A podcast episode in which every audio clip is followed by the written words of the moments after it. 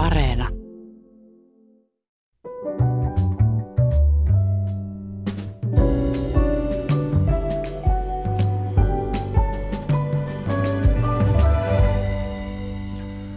Hyvät ihmiset, moni teistä on mukana omistamassa suuryritystä, jonka omaisuus on noin 3,4 miljardia euroa. Mutta jostain syystä tämän organisaation omistajia ei juurikaan kiinnosta firman strategia tai se, miten omaisuutta käytetään. Tämä organisaatio on Suomen evankelis-luterilainen kirkko. Ensi sunnuntaina on seurakuntavaalien äänestyspäivä. Ennakkoäänestys on jo tapahtunut. Viime kirkollisvaaleissa äänestysprosentti oli 14,4.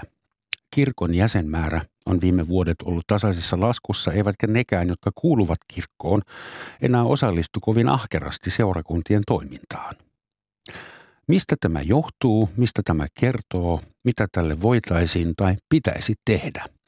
Seurakuntavaalien alla pohditaan tänään maamikirjassa kirkon ajankohtaisia ja ikuisiakin asioita ja vieraani ovat teologian tohtori Eero Junkkaala ja muun muassa Papistu televisiosarjasta tuttu seurakuntapastori Elina Koivisto.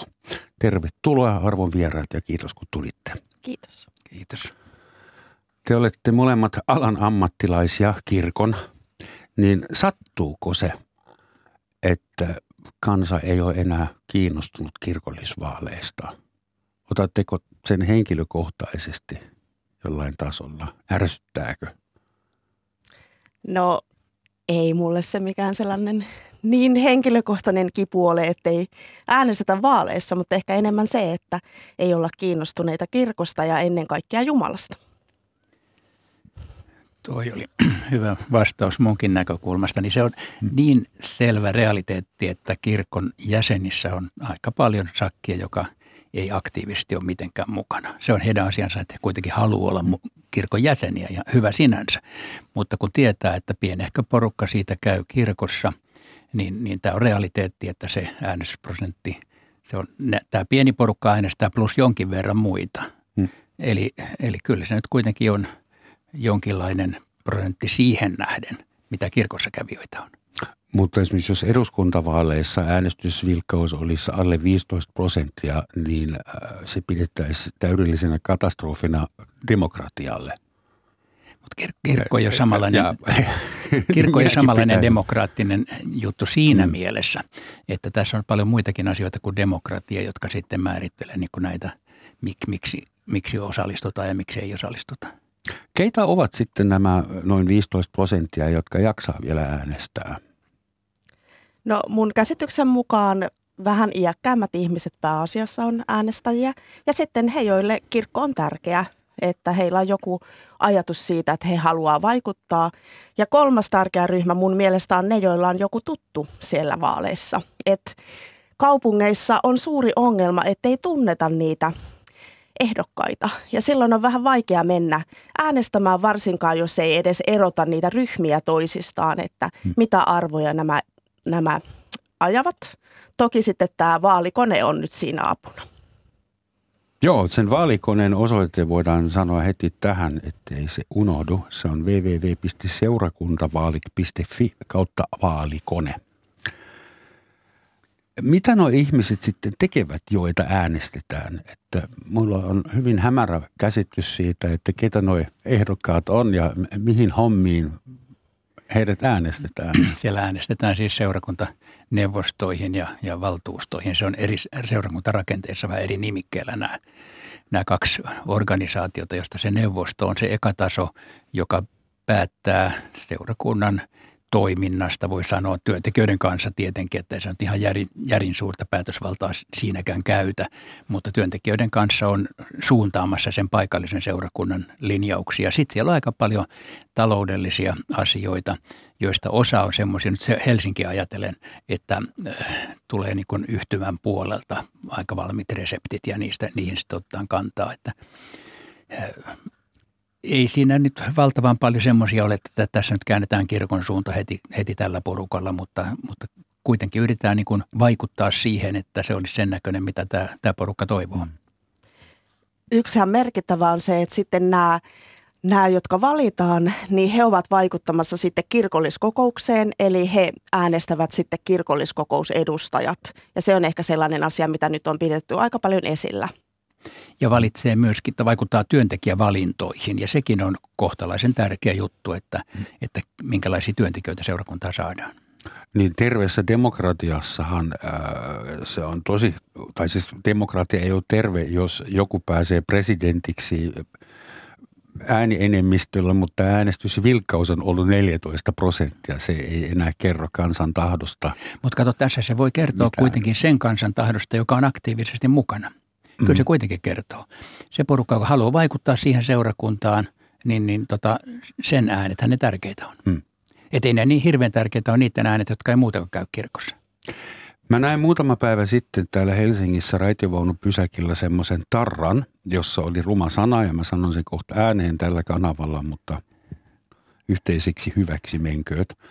Siinä tarrassa luki, pitäisikö äänestää vai jättö, jättää kirkko konservatiiveille. En vittu tiiä.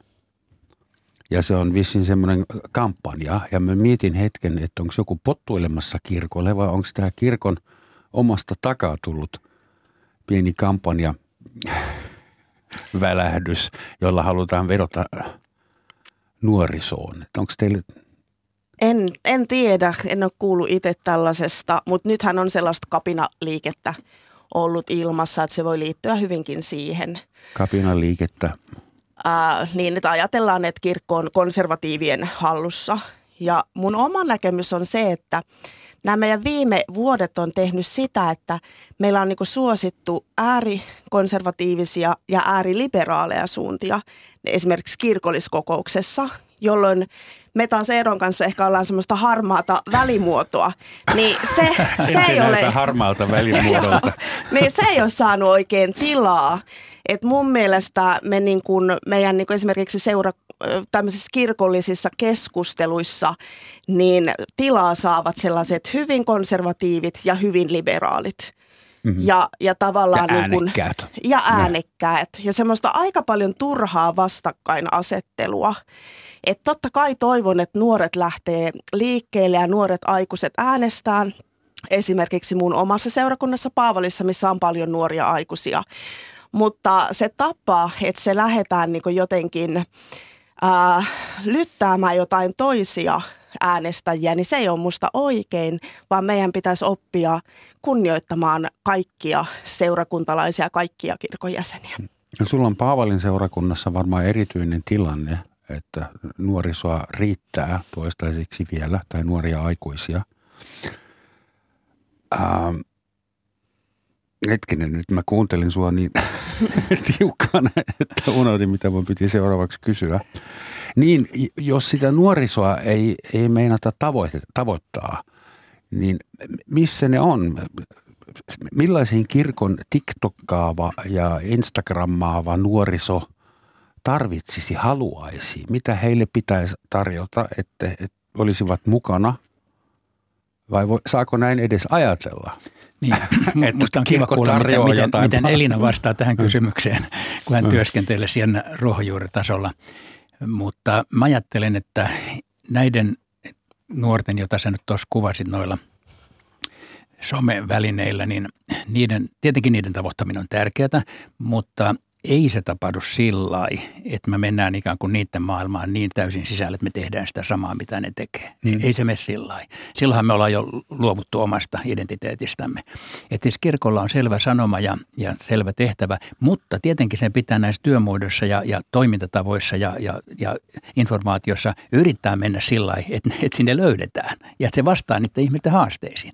Et, ja kyllähän meillä kirkossa ihan, ihan varmaan on tässä parantamisen vara vaikka kuin hirveästi, mutta ei se voi sanomasta tinkiä. Se voi lähteä niin kuin heittämään koko juttua sinne, sinne. mutta miten Elina, olisi kiva kuulla, kun sä teet tämmöistä työtä just. No tota, jos, jos ajattelee meidän seurakuntaa, niin tavoitan tosi paljon näitä nuoria perheitä esimerkiksi, kun he on menossa naimisiin tai he on saanut lapsen ja sitten on kaste. Ja esimerkiksi nämä kohtaamiset on todella hyviä ja antoisia, niissä se Jumala, Jumalan rakkaus on läsnä. Sen lisäksi meillä käy tosi paljon ö, nuoria ihmisiä niin meidän muskareissa. Niitä on yhdeksän ryhmää viikossa ja satoja perheitä käy. Ja sitten meillä käy esimerkiksi iltaruokailussa ja iltaruokailun yhteydessä on iltamessu, joka on vähän nuorekkaampi musiikiltaan ja ja kyllä mun omissa puhkea kukkaan toiminnoissa käy käy tuota myös nuoria aikuisia ja mulla oli just lokakuussa tosi ihana konferenssi, jossa oli esimerkiksi pyöräily, ei pyöräily, kun pyörätuolitanssia ja sitten tuota, ä, tavallisten naisten muotinäytös. Ja se muotinäytös oli kirkossa ja jollekin se voisi olla sellainen, niin kuin, että hirveät kirkkoon tuodaan muotia. Mutta se oli erittäin hengellinen kokemus, että ne naiset, jotka istu mun kanssa samalla rivillä, niin he alkoi itkeen, kun ne ensimmäiset mallit tuli. Siinä oli jotenkin se Jumalan luomistyön kauneus ja pyhän hengen osallisuus. Mm-hmm. Ja mä että meillä on todella hyvät mahdollisuudet tehdä sellaista työtä, mikä koskettaa myös nuoria aikuisia. Eikös turhamaisuus ollut yksi seitsemästä kuolemansynneistä? Ah, ei, ei. Ja tuota, Esteriä raamatussa vuosi kaunistettiin tuota, kuningasta varten. Ja vanhassa testamentissa on hyvin semmoinen kokonaisvaltainen käsitys ihmisyydestä. Sitä paitsi teille luterilaisilla on raamatussa eh, jopa äh, korkea veisu, eli kyllä te ymmärrätte näistä asioista. Loistavaa, Yhteisestä saunomisesta ymmärrätte kyllä enemmän kuin me katoliset. Mutta mut nykyään se on laulujen laulu. Laulujen laulu, mm. uuden käännöksen mukana. Joo. Aha, en ole vähän aikaa lukenut, mutta muistan, että se oli hienoa runoutta. Kyllä. Eero, sä sanoit äsken, että joo, totta kai uskonto ei ole tuote niin kuin Coca-Cola, jota markkinoidaan ja kun markkinat muuttuu, niin se keksitään se sokerittomana uudestaan tai jotain semmoista, että näinhän ei voi olla, mutta sä sanoit, että kirkko ei voi luopua, meillä on selvä sanoma ja selvä tehtävä, niin mitkä ne on? Heitä Joo. takapulpetin ihmisille, mikä on kirkon sanoma ja tehtävä? Joo, me, meidän sanoma on se, että, että Jeesus on tullut maailmaan pelastamaan meidät. Ja tässä mielessä se, se sanoma osittain liittyy siihen, että, että me ei eletä vain tätä elämää varten, vaan myöskin tuleva. Mutta myöskin tätä elämää varten koska Jeesuksella on vastaus meidän uskomme mukaan myöskin tämän elämän asioihin. Ei niin, että sieltä löytyisi niin patenttiratkaisu jokaisen elämän kysymykseen, ei tietenkään. Mutta että nämä periaatteetkin on aika hyviä jo, että rakasta Jumalaa yli kaiken ja lähimmäistäsi niin kuin itseäsi. Että jos, jos ne otettaisiin vaikka tämä, niin tuota, jos pantaisiin se käytäntöön arjessa, että rakastetaan lähimmäistä niin kuin itseämme, niin, niin tota, mehän muutettaisiin yhteiskuntaa. Mutta kuka tekee sitä ja millä voimalla. Ja siihen, siihen on myöskin tarjolla voimaa. Siis, Siihen voi sisältyä rauhaa, ympäristönsuojelu, vaikka mitä. Kaikkea tätä. Kaikkea tätä. Niin, mutta on joku kai... muu hoitaa näitä teemoja nyt. Poliittiset puolueet ja kansalaisjärjestöt. No oikeastaan, kato, me ajatellaan kirkossa näin, että ne muut saa niitä hoitaakin. Mutta meilläkin on niihin sanottavaa. Meillä on sanottavaa siihen, että miten niitä hoidetaan ja me yritetään olla vähän kriittinen komponentti siinä, että ei niitä hoideta ihan, ihan päin seiniä, että tämä, tämä Jumalan rakkauden käsky, että se niin kuin löisi läpi kaikessa tässä toiminnassa, mitä tehdään. Mä oon kirjoittanut ilmastonmuutokseen liittyvän kirjan raamatun valossa tässä näistä asioista, mutta mä en sano, mä en, en esiinny ilmastonmuutoksen asiantuntijana vaan mä sanon, että raamatun periaatteet saisi lyödä läpi kaikessa tässä, niin, niin hoitakaa homma niin hyvin kuin osaatte – se ei ole, se ei ole meidän asia viime kädessä, vaan teidän. Mm. Pitäisikö kirkon olla radikaalimpi sitten? Kun nämä sanotaan hyvät yhteiskunnalliset teemat, ne, ne on niin kuin muiden hallussa tai muut hoitaa niitä ja kirkko on ehkä niin kuin antaa moraalisia kommentteja sitten siihen – että aina välillähän osia kirkosta on ollut hyvinkin poliittisia, radikaaleja, jopa niin kuin aseet kädessä on, on taisteltu jossain Väli-Amerikassa. Että miten kirkko voisi profiloitua ilman, että sanoma menetetään – niin, niin että sä, ihmiset kuulee. Jos sä mainitsit nämä Väli-Amerikat ja muut, niin tietenkin kirkolla on ollut tosi paljon sanottavaa ja tehtävää siellä, missä on köy, köyhyyttä. Ja, ja tota, mä olin esimerkiksi Afrikassa muutaman vuoden ja tajusin, että siellä vammaisilla ei ole mitään elämän arvoa, ellei kirkko tule kertoa sitä. Se vaan menee näin. Että kirkolla on ollut näihin semmoinen sanoma, joka on lyönyt, se on koko meidän yhteiskunnan lyönyt läpi niin, että ei me tajuta sitä länsimaisessa yhteiskunnassa, kuinka, kuinka kirkko on tämmöiset arvot nostanut. Että kyllä meillä semmoinen sanoma on olemassa ja se ei vaan nyt tällä länsimaalla niin kirkkaasti aina tule näkyviin, kun, kun tota, niin tässä tietenkin toisetkin puhuu samoista asioista ja ehkä meidän oma viestikin on vähän laimentunut välillä. Mä oon ihan samaa mieltä tuosta, että kirkko on tehnyt ihan uskomatonta työtä ja loukkaa se, että sitä ei niin kuin tajuta, että miten me ollaan niin kuin vaikutettu just koulujen kautta, koulutuksen kautta ja, ja sitten tuota terveydenhuollossa ja näin edelleen. Ja sitten, sitten lähetystyössä ollaan myös tehty paljon hyvää. En näe sitä oikein niin kuin järkevänä, että me lähettäisiin hirveän radikaalisti jonkun tietyn asian puolesta taisteleen, koska me ollaan tosi sekalainen seurakunta, luterilainen kirkko. Et meillä on niinku poliittisia suuntauksia hyvin paljon, meillä on niinku elämäntapoja hyvin paljon. Ja silloin me helposti tehdään niin, että, että jotkut kokee, että hei, hei niinku kuulu joukkoon. Eli tällä hetkellä on jo tämä niinku kirkon yhtenäisyys on ongelma. Ja sitten jos me lähettäisiin vielä radikaalise, radikaalisemmalla tavalla johonkin suuntaan, niin silloin niinku osa jäisi jalkoihin. Et mm. näen, näen niin kuin arvokkaana sen, että, että me jotenkin niin kuin ollaan sillä lailla vähän sitä harmaata massaa, että kaikki mahtuu joukkoon. Joo, ja tässä mielessä kirkko ei ole haluttu sitoutua mihinkään poliittiseen puolueeseen, vaan olla ikään kuin semmoinen tota, läpi, läpileikkaava, hmm. omia arvojansa esillä pitävä. Onko Suomen luterilainen EFLUT-kirkko sitten hoitanut tehtävänsä niin hyvin, että se alkaa olla tarpeeton? Meinaan, että jossain vaiheessahan kansansivistys oli ihan täysin, mm. riippui kirkosta ja kirkko oli ainoa organisaatio, jolla oli kunnon rakennus joka kylässä ja niin edespäin. Ja tämä kaikki on nyt jonkun muun hoidossa. Niin, jos, jos kirkon, Onnistuitteko turhan hyvin? jos, jos kirkon tehtävä olisi pelkästään nostaa kansansivistystä ja yleistä elintasoa, niin se olisi hoitanut hommansa, mutta, mutta sehän ei ole kirkon varsinainen tehtävä. Se voisin sanoa, että se on niin kirkon sivutuote. Se, että, että hoidetaan näitä asioita, joita osittain nyt muutkin hoitaa, mutta kun kirkon päätuote on evankeliumi, mm. Se on sanoma Jeesuksesta ja, ja, ja ei me siinäkään olla hirveän hyvin onnistuttu, mutta se on meidän kutsumus. Ja ja muista sitä ei voi muuttaa eikä lieventää, mutta miten se tuodaan tähän, ajan, tähän aikaan, niin se on täällä länsimaissa aika, aika vaikea kysymys. Kiinnostavaa muuten on, että kirkko kasvaa maailmalla tällä hetkellä nopeammin kuin koskaan aikaisemmin historiansa aikana, vaikka ei meillä. Mm. Kirkko missä mielessä? Koko Siinä mielessä, kaikki krist... kristilliset yhteensä vai? Kyllä, juuri näin. Juuri näin. Siis okay. Se ei tarkoita luterilaista kirkkoa, vaan se tarkoittaa kristillistä kirkkoa. Missä meillä on kasvualueita? Kuule, Afrikassa ja Aasiassa on semmoisia maita, jolloin se on siis aivan huikeassa nousussa. Mä, mä oon kiertänyt monissa niissä. Kirkot täyttyy siis moneen kertaan ja, ja kirkkoon tulee koko ajan lisää väkimäärää. Jopa siis sanotaan vaikka – Etiopia luterilainen kirkko, joka 50-luvulla oli ihan pikkuinen, niin siellä on tällä hetkellä 10 miljoonaa jäsentä, paljon suurempi kuin Suomen Onko kirkko. olemassa mitään tutkimustietoa tai muuta tietoa, että mistä tällainen buumi voi johtua? Kyllä Sitähän sitä voisi ehkä imitoida tai ottaa tiettyjä. Joo, jos voisikin, niin mä imitoisin heti sen, mutta ei voi.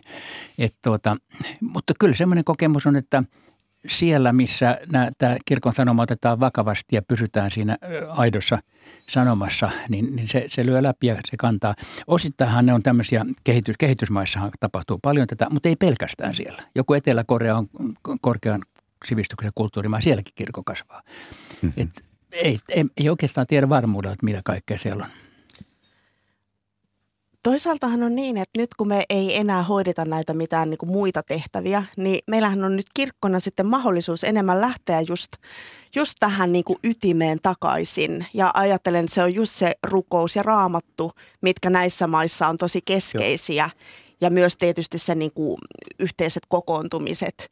Mutta juuri kun Eero on tehnyt tosi paljon tällaista niin kuin raamattuopetusta, niin se on esimerkiksi musta niin kuin todella olennainen osa siinä, että ihmiset vois niin kuin tulla semmoiseen elävään uskoon, että he oppis tuntee Jumalaa hmm. paremmin.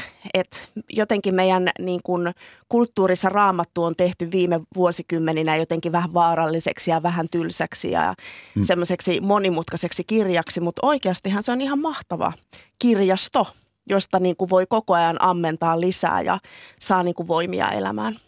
Sä puhut elävästä uskosta ja ex-katolisena mä oon pannut merkille, että Suomen Evlut-kirkosta puuttuu lähes kokonaan hurmoksellisuus. täällä ei enää lauleta latinaksi, eikö suitsuketta, ei mitään semmoista salaperäistä mystiikkaa, joka saisi niinku ihmiset transsitilaan tietyllä aika, tavalla. Aika hauska, että sulle hurmoksellisuus oli tota, mitä sä kuvasit. No joo. Mä heti ajattelin, kato, kari, karis... maahanmuuttaja ei tiedä aina. Joo, mä kato, ajattelin heti karismaattisuutta, jo, jo, niin. joka on semmoinen osa tässä kirkon kentässä, joka, jossa on tämmöistä hurmoksellisuutta tavallaan. Niin tuota, kyllähän sitä Suomessakin toki on. Maailmalla sen suuntainen kristillisyys on aika voimakasta. Mm. Se, se, se on yksi piirre, joka kasvattaa näitä kirkkoja. Mutta Suomessa on, on aika monta eri lahkoa, joilla on yhteistä se, että sanon, sanon elämyksellisyys, ei hurmoksellisuus, okei? Okay? Anteeksi herra teologian tohtori.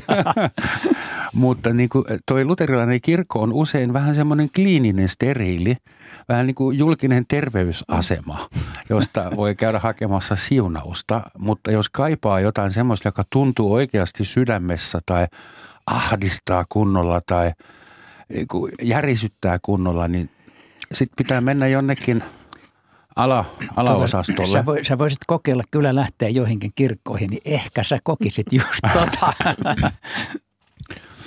Joo, että antakaa anteeksi, tämä niin ammatin kanssa tulee välillä tämmöistä pientä kyynisyyttä.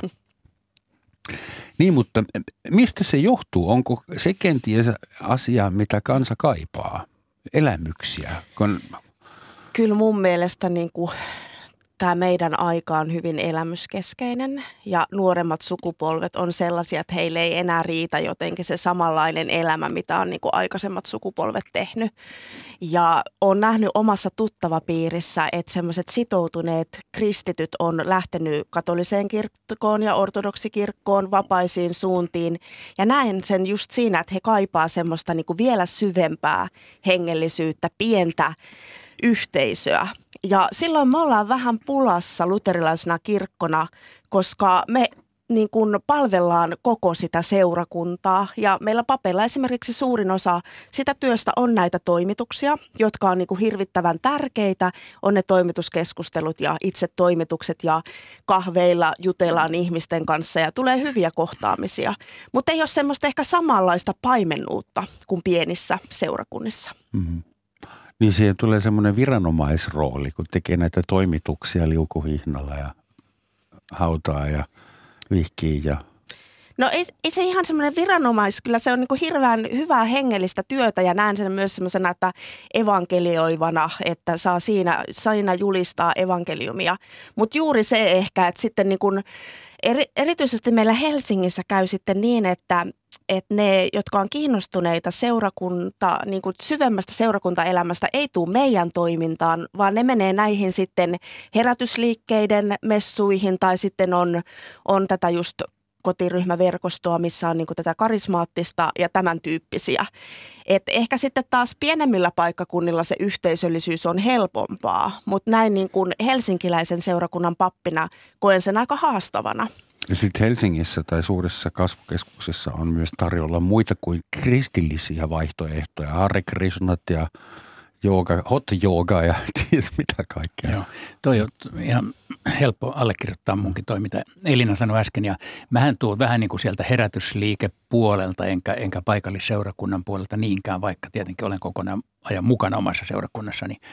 Niin tuota, kyllä se tuolla tavalla menee, että siellä missä ollaan niin kuin herätysliikepohjalta tai tämmöistä niin kuin vapaampia yhteisöjä, niin sinne on niin kuin ikään kuin helpompi koota sitten semmoista aktiivista joukkoa, joka haluaa ottaa vastuuta. Tietenkin mä ajattelen, että toivottavasti tämä hedelmöittää myöskin sitä paikalle seurakunnan normaalia toimintaa ja se on se, on se ideaali tilanne, että on, on niin kuin sekä että. On näitä omia pieniä pienryhmiä, jotka, jotka kokoontuu ehkä erikseen ja sitten tulevat sunnuntaina kirkkoon – mutta tuo elämyksellisyys, niin kyllä se on meille haaste. Kyllä se on meille haaste. Ja nykyisin sitten, kun yhtenä haasteena kirkossa puhutaan tästä niin sanotusta uushenkisyydestä, niin mun mielestä kirkossa on vaara mennä pikkusen metsään, että ruvetaan niin kuin kosiskelemaan sitä osastoa niin paljon, että tehdään sitä samaa, mitä siellä tehdään. Vaan mm. meillä on oma, oma sanomamme, joka täyttäisi ihan kirkkaasti ne tarpeet ja toiveet, mitä, mitä mä ajattelen sieltä löytyvän rukous ja hiljaisuus ja Jumalan ylistäminen ja, ja valtavia asioita kirkossa.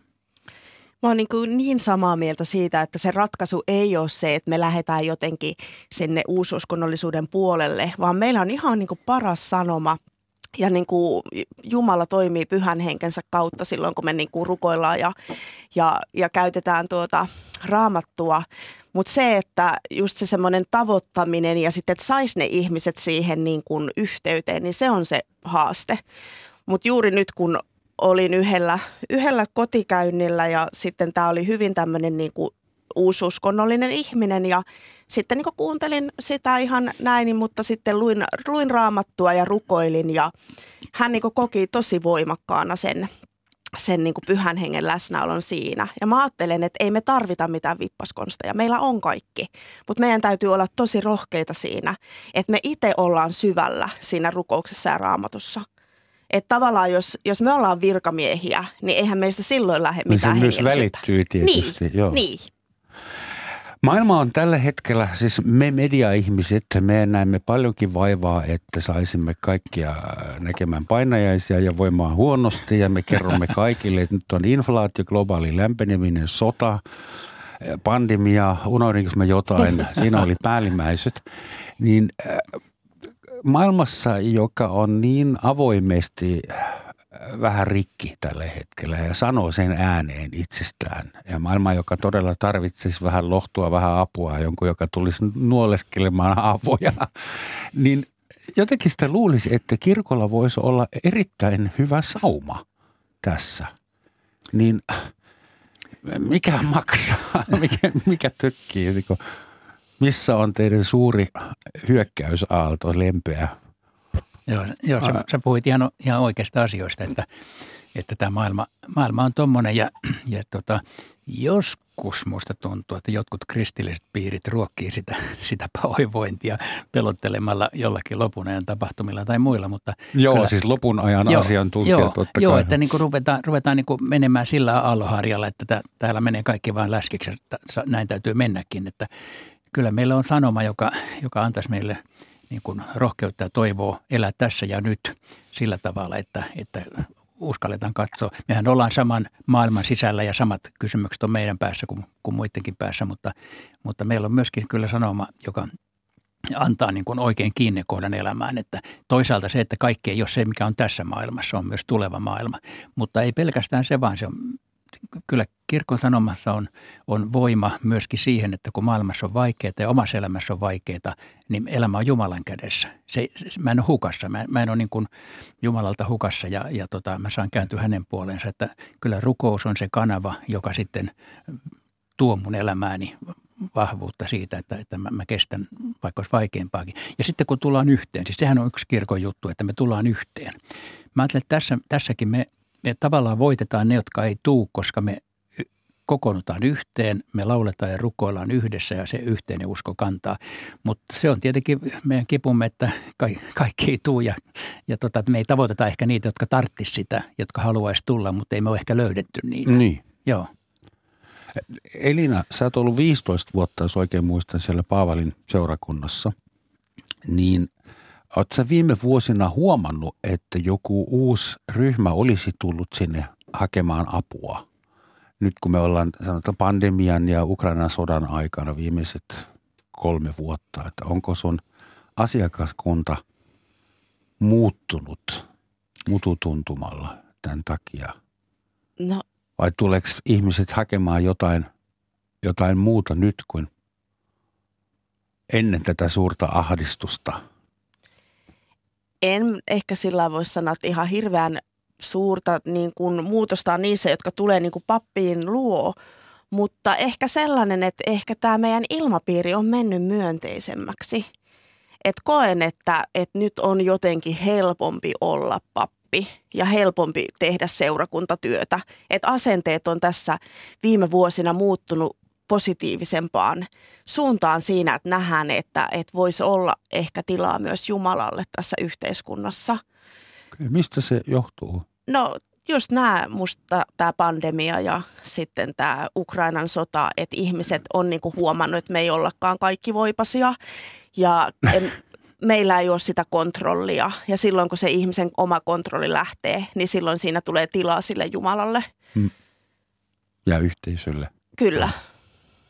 Hyvät ihmiset, tähän saumaan muistuttaa meitä kaikkia siitä, että kuuntelette Yle Radio 1 Romansatsin maamikirjaa, jossa tänään puhutaan kirkon nykyhetkestä ja tulevaisuudesta, siis Suomen Ev-Lut-kirkon seurakuntavaalien alla. Ja mulla on studiossa vieraana teologian tohtori Eero Junkkaala ja seurakuntapastori Elina Koivisto.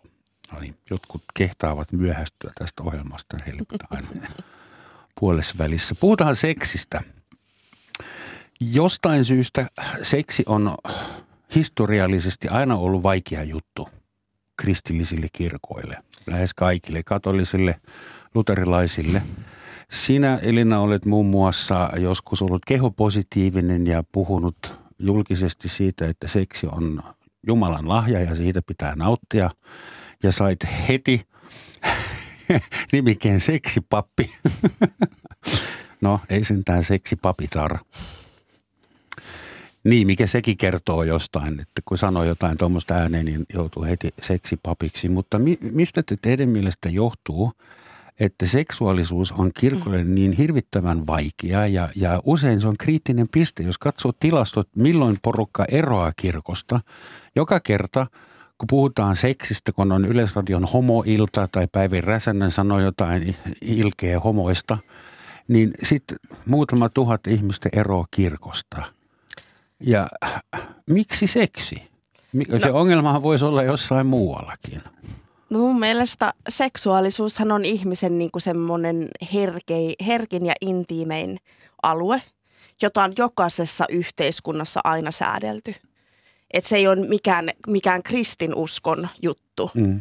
vaan jossain islamin uskossahan on paljon voimakkaampaa se. Se onkin nuorempi uskonto. Niin, ja, ja jokaiseen uskontoon, koska tavallaan, ja, ja mä ajattelen sillä, että kun seksuaalisuutta on niin kuin lähetty sääteleen, niin se on lähtenyt aina sen niin kuin heikomman osapuolen suojelemisesta. Eli ajatus on ollut se, että, että sitä, joka on siinä suhteessa heikompi, sitä suojellaan. E, esimerkiksi se, että, että tuota niin, Jeesus suhtautui erittäin negatiivisesti avioeroon, niin sitten se johtui siitä, että siinä kulttuurissa niin ää, mies saattoi ottaa niin helposti sen eron sitä naisesta, jolloin se nainen jäi ihan tyhjän päälle. Mm. Että tavallaan niin kuin en näkisi, että seksuaalisuuden säätely on pelkästään niin kuin negatiivista, mutta sen sijaan niin kuin sellainen niin kuin kielteinen suhtautuminen seksuaalisuuteen on, on erittäin huono asia ja se ei ole mikään kristittyjen juttu, vaan se on koko meidän yhteiskunnan juttu siinä ja se, jo, se riippuu siitä, että miten me kasvatetaan meidän lapsia ja nuoria suhtautumaan seksuaalisuuteen. Miten me katsotaan meidän lapsia, nuoria? Onko heille tarjolla syliä? Onko heille sellaista turvaa ja rakkautta? Mä mietin vain sitä, että yksi asia, mikä yhdistää kaikkia nuoria ihmisiä, lähes kaikkia, on heräävä kiinnostus omaan seksuaalisuuteen ja muidenkin seksuaalisuuteen. Ja me eletään nyt semmoista aikaa, jolloin murrosikäinen voi miettiä, että mitä minusta tulee, mitä minä olen, mitä mä haluan olla, mitä kaikkea mun pitää kokeilla ennen kuin mä tiedän, mitä mä mahdollisesti haluan olla. Suurta vapautta, myös hämmentävää vapautta. Ja kirkkohan ei ole ollenkaan mukana tässä – tässä koko keskustelussa. Hetkinen, hetkinen kirkko ei ole ollenkaan on mukana. mukana. On mukana ei. keskustelussa, mutta Mistä jarruttavana tekijänä. Joo. Kirkko ei kehota nuoria kokeilemaan kaikkea Aa, kyllä se mukana on, mutta ei, toi, ei se välttämättä ole tuolla tavalla mukana, että kokeilkaa kaikkea mahdollista. Mm. Joo, siis kirkkoseksuaalikielteinen, en, e, en mä nyt ole ihan varma. Ky, kyllä siis, totta kai niitä piirteitä tästä löytyy, ihan, se on aivan selvä. Ja, ja myöskin e, aina kun mennään vähän niin kuin jyrkempään rajattuun kristilliseen porukkaan, niin sitten saattaa olla niin, että siellä tulee nämä rajat aika vähän äkikseltään vastaan, että mikä on oikein ja mikä väärin. Mutta toisaalta niin kuin mä tykkäsin sitä, mitä Elina äsken sanoi, että – että tuota, niin kirkolla on tähän hirveän positiivinen sanoma peruslähtökohdissaan ja että se haluaa varjella, varjella sitä, että ei ihan mikä tahansa kuulu, kuulu ihmisen niin kuin tasapainoiseen elämään. Että jossakin mennään mm. myös överiksi ja, ja sen takia sillä on sanoma, joka, joka sitten saattaa olla, että jossakin pääse niin kuin kuullaan jyrkkänä, vaikka, vaikka se, vaikka se ei oikein, mm. oikeastaan olisi. Että, että toi, mitä sä Elina äsken sanoit, niin, niin tota, sehän ei ole jyrkkää, kun me että Jumala on luonut seksuaalisuuden ja sukupuolisuuden ja, ja se on suuri, valtava Jumalan lahja. Mutta onhan se jotkut rajat. Ja sit, mm. sitten näistä rajoista sitten keskustellaan ja kyllä, kyllä me varmaan töpätty siinä ollaan. Ei, ei sitä voi kiistää. No, kyllä mä väittäisin kuitenkin, se oli yksi syy, miksi mä erosin kirkosta nuorena miehenä. Ai ai ai, voi minkä virheen sä teit. Äh, mä väittäisin kuitenkin, että se on jokseenkin rakenteellista tämä seksuaalivastaisuus, seksuaalis- tai nautintovastaisuus. Esimerkiksi mua nuorena aina ihmetytti, miksi Marjan piti olla neitsyt.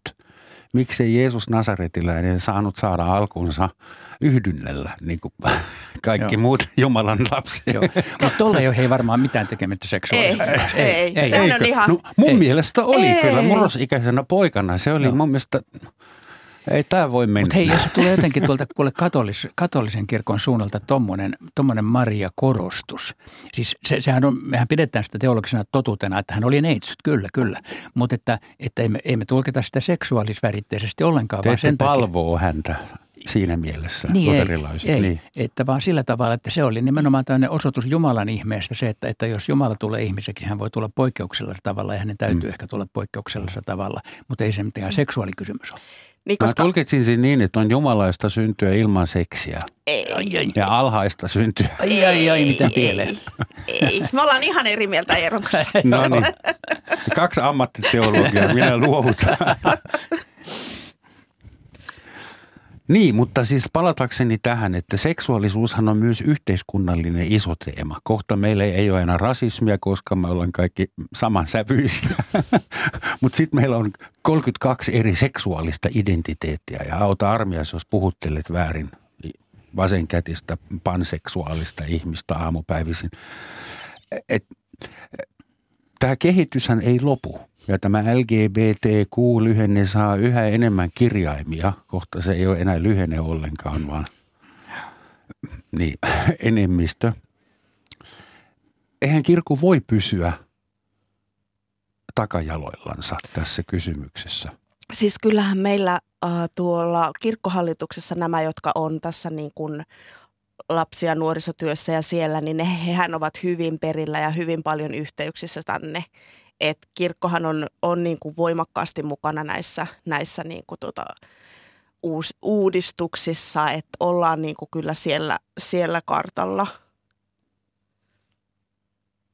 Eli siis edustettuna vai mitä tarkoittaa kartalla? Niin, no siis niin tietoisia näistä yhteiskunnan muutoksista ja niissä mukana, mukana sillä lailla, kun, kun ollaan. Että tuota, en siis itse ole siellä töissä, niin en, vaan mitä on seurannut niin kuin sitä, mitä, mitä postauksia on ja mitä lähetetään jotain kirjeitä ja tämmöisiä. Että, että se on niin kuin ihan väärä luulo, että kirkko olisi jäänyt jonnekin monen kymmenen vuoden taakse, vaan että kyllä luterilainen kirkko nimenomaan on aika, aika niin kuin etunojassa niin kuin mukana näissä uudistuksissa, jos vertaa sitten, niin sitten Suomen muihin näihin uskonnollisiin ryhmittymiin. Että tavallaan, niin, joo, okei. Okay. Ja varmaan myös muihin valtiokirkkoihin. Suomen niin. Eflut-kirkko on varmaan aika niin. moderni ja liberaali. Et sekin tuntuu aika epäreilulta, että jotenkin luterilaiselta kirkolta aina odotetaan ihan hulluna niin kuin olemista mukana kaikissa uudistuksissa. Mutta sitten niin kuin ihmiset menee ortodoksikirkkoon, koska se on niin hieno ja siellä ei ole naispappeutta, ei haittaa. Ja niin kuin tavallaan se, että, että olisi kiva, että välillä mentäisiin vähän sillä lailla niin tasapuolisemmin. Että luterilainen kirkko ei olisi aina se, jolta, jolta niin kuin sanottaisiin, että te olette niin vanhanaikaisia, kun Suomessa on niin kuin kaikki muut uskonnot, uskonnot ja kirkkokunnat, jotka on niin kuin paljon niin kuin kauempana tästä nyky nyky, nykyajan asioista näissä kysymyksissä. Onko Suomen kirkko sitten arkistunut?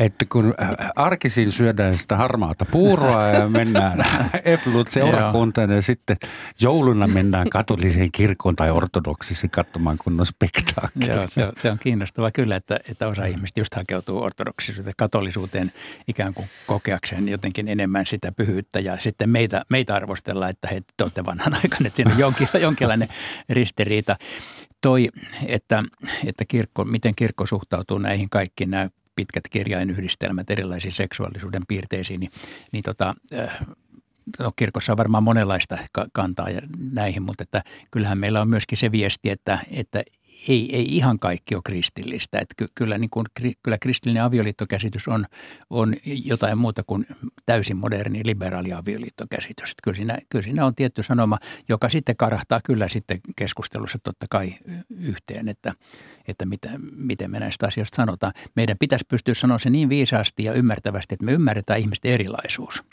Eikä sitä me ei ole osannut aina tehdä.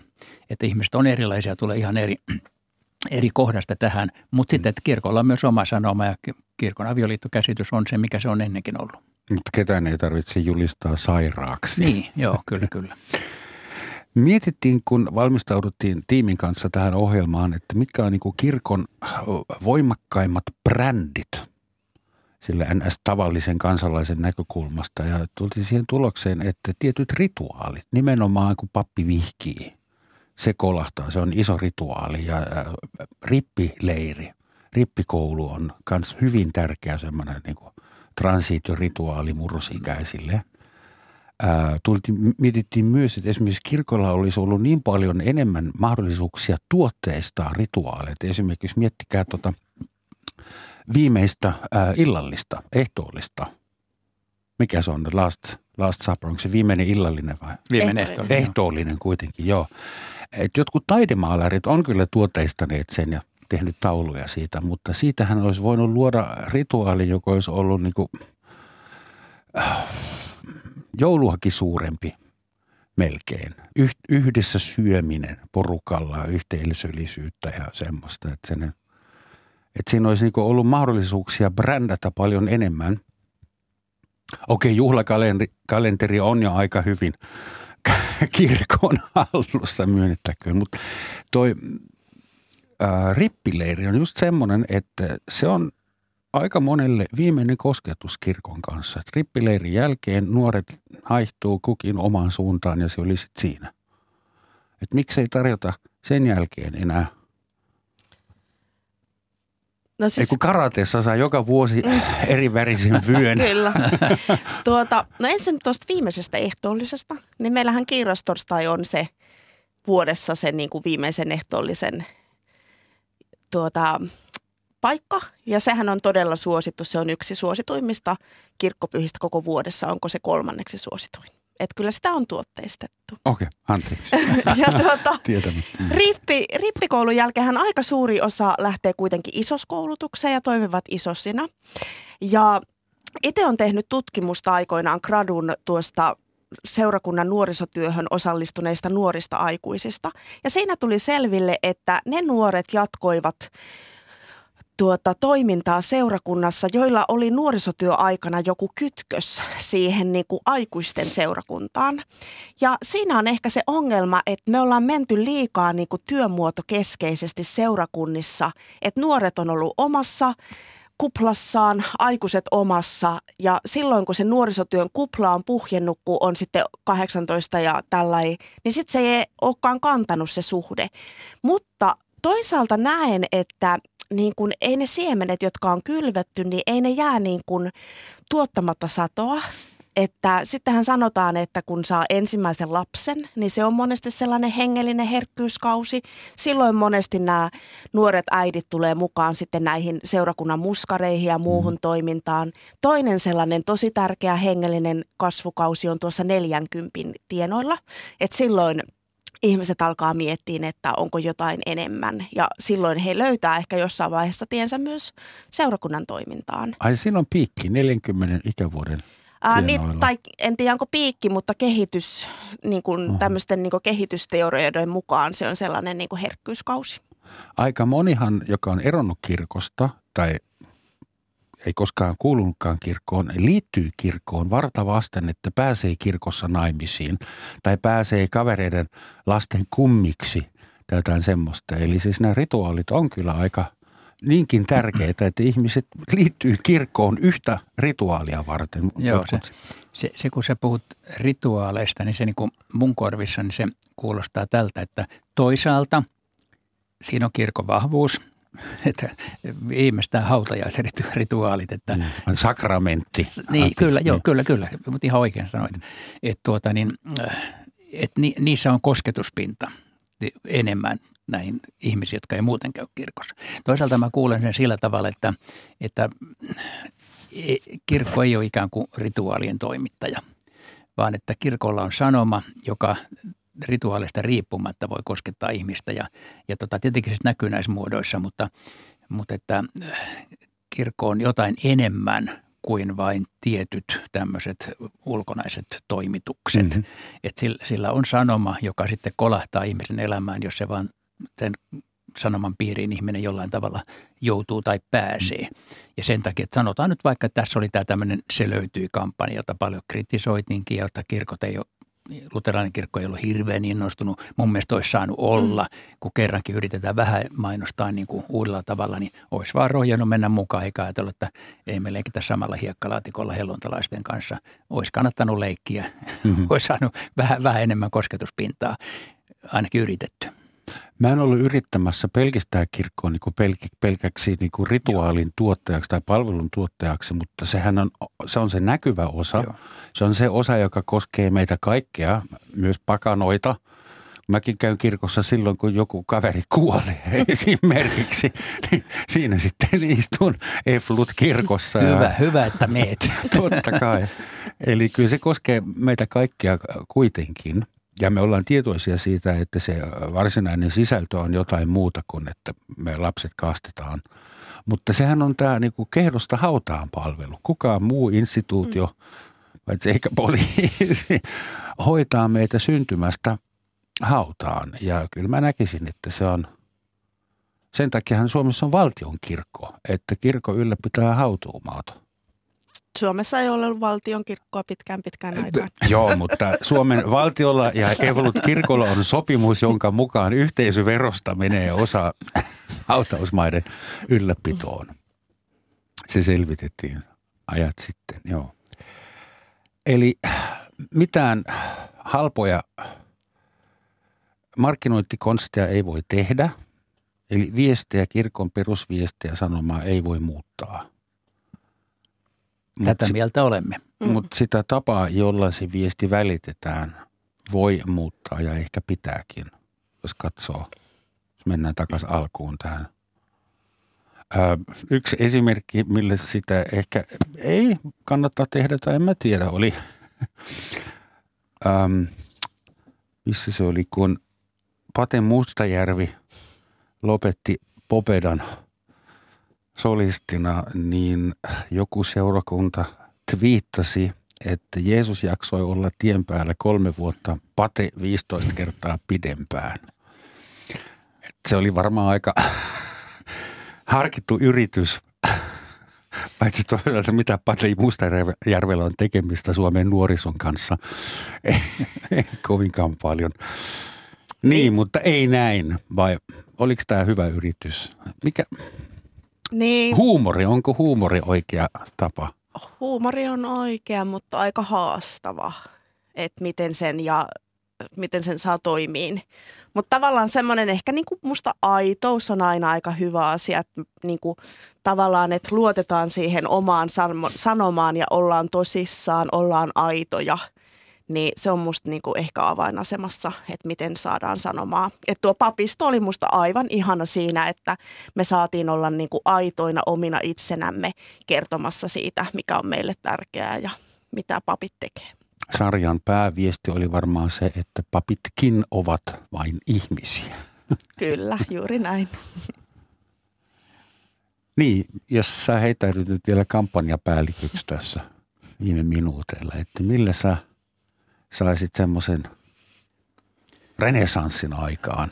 Niin, se, se ei pelkällä mainonnalla mene, vaikka sekin on tosi tärkeää, että me osattaisiin jollain tavalla lyödä läpi tässä, tässä maailmassa, joka tulee joka tuutista monenlaista mainosta ja tuommoiset joku Pate Mustajärvi heitot, niin en mä sitä pitänyt niin hirveän pahana enkä hyvänä. Mä että jos keskustelua herää, niin antaa herätä ja, ja sitten koitetaan avata kirkon ovi niille, jotka sitten kiinnostuu jostakin. Että kyllä, kyllä huumori ja kaikki kikat on sinänsä sallittuja, kun ei, kun ei sanomasta tingitä. Mutta kyllä meidän pitäisi oppia. Me taidettu keksiä tässä ohjelmassa ihan ratkaisevia konsteja, että kirkon suunta muuttuu, mutta vähän niin kuin sinne päin me tässä Elinan kanssa yritetään, että että tuota, niin oltaisiin mukana tässä ajassa ihan täysillä luopumatta siitä sanomasta, mikä meillä on ollut 2000 vuotta? No sen verran Yleisradio voi varmaan sisarorganisaatiota Suomen Efulut-kirkkoa tässä, tässä auttaa, että toistetaan vielä kerran vaalikoneen osoitetta, että kaikki te, jotka haluatte, että seurakuntavaalien äänestysprosentti on tänä vuonna enemmän kuin 14,4 prosenttia, niin käykää katsomassa www.seurakuntavaalit.fi kautta vaalikone. Kiitoksia Elina, kiitoksia Eero, hyviä Kiitos. vaaleja. Mä lähden siitä, että te molemmat menette äänestämään tai menitte jo. Kyllä, minä äänestin poikaani, joka täyttää 18 vuotta lauantaina ja sitten sunnuntaina on vaalit. Tämä oli täysin laiton vaalimaailma, mutta me emme kuulleet tätä, mutta kaikkea hyvää teille. Ja lopuksi vielä sitaatti. Se tulee yhdysvaltalaisen jo edesmenneen lehti- ja radiokolumnistin suusta, jonka nimi oli Pauline Phillips. Hän sanoi joskus englanniksi tosin, kirkon tulee olla syntisille sairaala, ei museo pyhimyksille. Loistava Hyvä. sitaatti.